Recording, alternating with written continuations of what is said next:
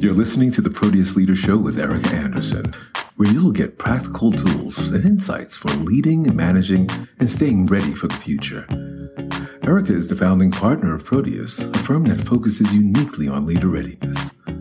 A nationally known executive coach and best-selling author, you may already know her as one of the most popular leadership bloggers on Forbes.com. Ready for something you can use today?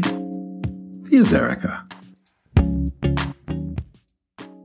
Welcome back to the Proteus Leader Show, everybody. We're thrilled to have you. And today, my guest is Bernie Swain, the co founder of the Washington Speakers Bureau, which is one of the world's most prestigious providers of speaking talent. He's also now the author of What Made Me Who I Am, his new book that captures the leadership transformations of 34 of his company's most eminent speakers.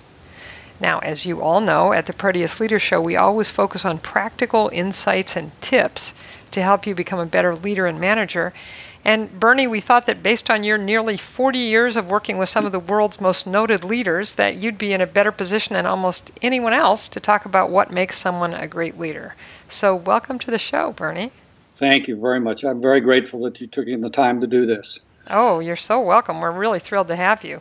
So let me just start right in. I have a couple of questions for you.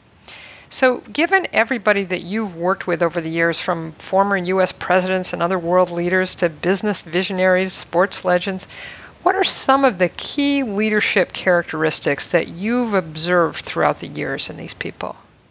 Well, I learned a lot not only from those I represented, but uh, I learned a lot from starting a company on my own. Hmm. Uh, trial and error, failure and success.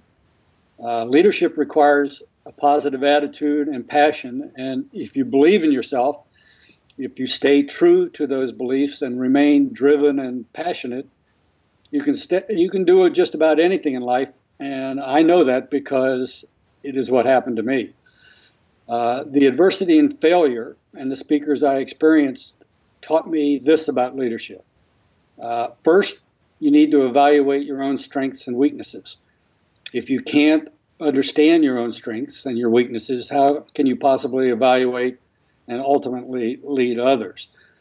I also found that you need to know what you're talking about. Uh, learning is what leaders do. You can't expect others to follow you if you don't know what you're talking about. You need to share your vision and your goals. Those who lead must know where they want to go and how they're going to get there. And you need to communicate. Whatever you say, you need to say it so it's well understood. And lastly, whether you're running a company like I did or just a leader in whatever you're doing, you need to respect others. In my instance, I had to hire good people. I had to teach them and I had to pay them well, and then I had to let them do their own job. Yeah. Oh, these are great and so so lined up with what what we say and teach. Uh, I completely I couldn't agree with you more. So I love I want to I want to dig a little bit into your idea about learning. I, I completely agree that those who learn can lead. So especially now when there's things are changing so quickly, I'd love to hear a little bit more about how you've seen that in great leaders, what they do to just keep themselves on that on the top of that wave of learning that's necessary? Well, I got to a point. I, I started the company without any experience. I was in a 15 year career. I just walked away from it one day because I read a newspaper article. Um, and so, three or four years into running the company, I was sitting there one day thinking, how did I get where I ended up? Mm-hmm. Uh, one of the people I represented was Alex Haley, who was the author of Roots. Yeah. And Alex said to me several times, when an old person dies, it's like a library burning. Mm. And what he meant was that throughout life, you learn from your experiences, and what you learn assembles in you like pages in a book. Uh, when you ask successful people, accomplished people, leaders, the people I represented about their achievements and listen carefully, I found in truly lightning and inspirational stories about their experiences. What is the lesson they taught me? Pay attention. Yeah. What are the powerful influences and moments in your life? What are the forks in your road? What did you learn about yourself? The decisions and choices you made and how you've been changed. I think if you pay attention and you learn from your decisions and choices in life, you will make yourself stronger and wiser. And in many times, it makes you your character and accomplishment and success stronger. Uh, I found persistence, paying attention, means staying the course no matter what the obstacles or difficulties placed in your way.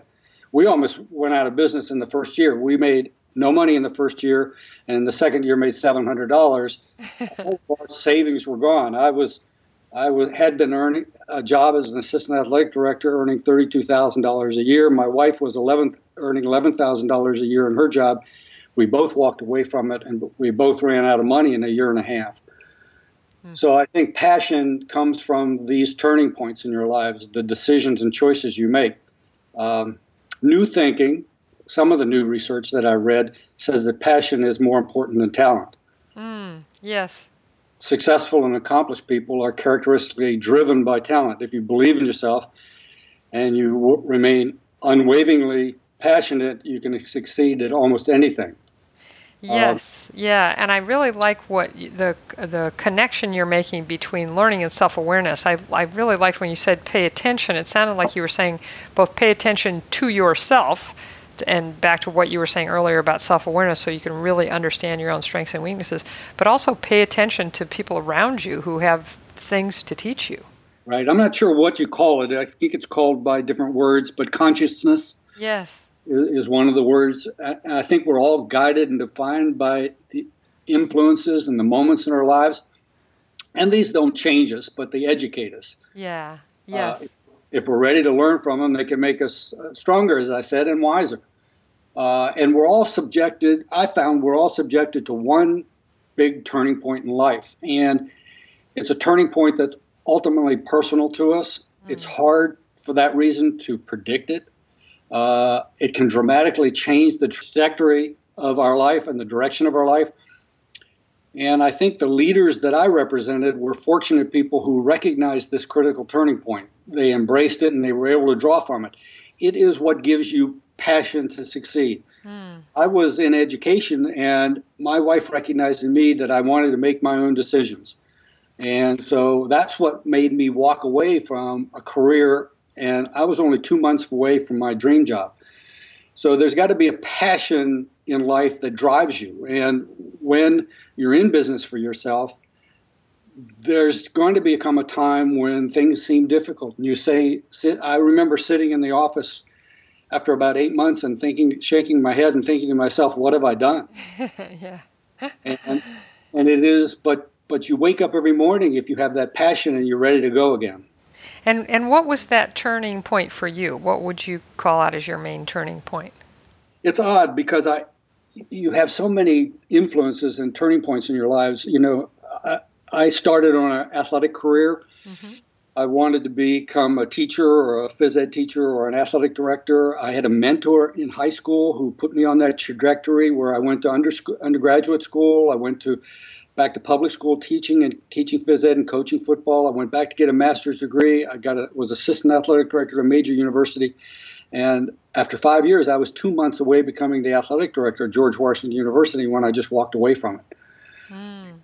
And uh, and it is the turning point in my life was that years before I had been fired from a summer job where I desperately needed it because I needed the money for that summer job to survive graduate school. And I wasn't fi- in my mind I wasn't fired for a reason. I, was replaced by a board director's daughter who wa- needed the job. And I, my wife and I constantly laughed about it and, and, and kind of made fun of it. But in the back of my mind, it stuck that I could never trust anybody else making decisions for me. Hmm. So, um, so when we read an article about another speakers bureau in, in, Fortune magazine, where back then they had no internet, and he, and the head of the agency said, "I have no competition. There was no way for us to know whether he did or didn't." Ah. And so my wife talked me into leaving our careers and starting this. And it took us years to make any money or start to do anything. But it was the passion and the drive that of me wanting to either succeed or fail on my own terms. Yes. So it sounds like that turn away from the dream job was a turn towards self determination. It was. That's and there great. and there is something that the question is, can we can we find it in our lives? Can we Yes. sit and think about ourselves? We often think about other things that happen to us, and we think about the environment around us, or other friends, or family, or coworkers. The, the idea is to think about ourselves. Who are we? What Yes. what makes us who we are? Oh, that's lovely. So, and it sounds like this has really been reinforced not only in your life, but in the people that you've dealt with all these years. That if you really get clear about what is most important, most uh, critical for your own sense of success and happiness, and turn toward that, that's the that's the key. And, and part and in that in turn teaches you to care about others. That's And that's- great. That's and great. that's the, key, that's the key of any leader, I think, is to, is to is is got to be one of the the major objective is to care about the people that you lead. Yes, when you're focused on the thing that gives you the most joy and the most passion, then you have you're free in a sense to care about other people and, and their lives and their outcomes. Exactly. That's great. Oh, Bernie, thank you so much for your time and insight. We we always try and keep these short. I feel like I could we could talk for another hour or so, but it's been it's been such a pleasure having you for this little bit of time. Thank you so much. Well, thank you. I will add one thing. I, I know I was talking about making my own decisions. One of the lessons I learned quickly was that we all want to make our own decisions, and and whether we may not be leaders of an 80 employee company like I was, but we're leaders of our own families and we're leaders in our own Yes. lives, and we want to be we want to be trusted and given the freedom to think and be creative. So being a leader means not just telling people what to do, but establishing guidelines and establishing a moral compass. Oh, that's wonderful. I completely agree. Thank you so much. And for all of you who are listening to us today, remember that you can find lots of other great practical resources for becoming a better leader and manager, very lined up with what Bernie's been talking about at proteusleader.com. So thanks to everyone for joining us, and until next time, have an excellent life. We hope you're feeling better equipped to create the career, the business, and the life you want. For more insights and tools for leadership and management, join us at proteusleader.com. Have an excellent day, and thanks for listening.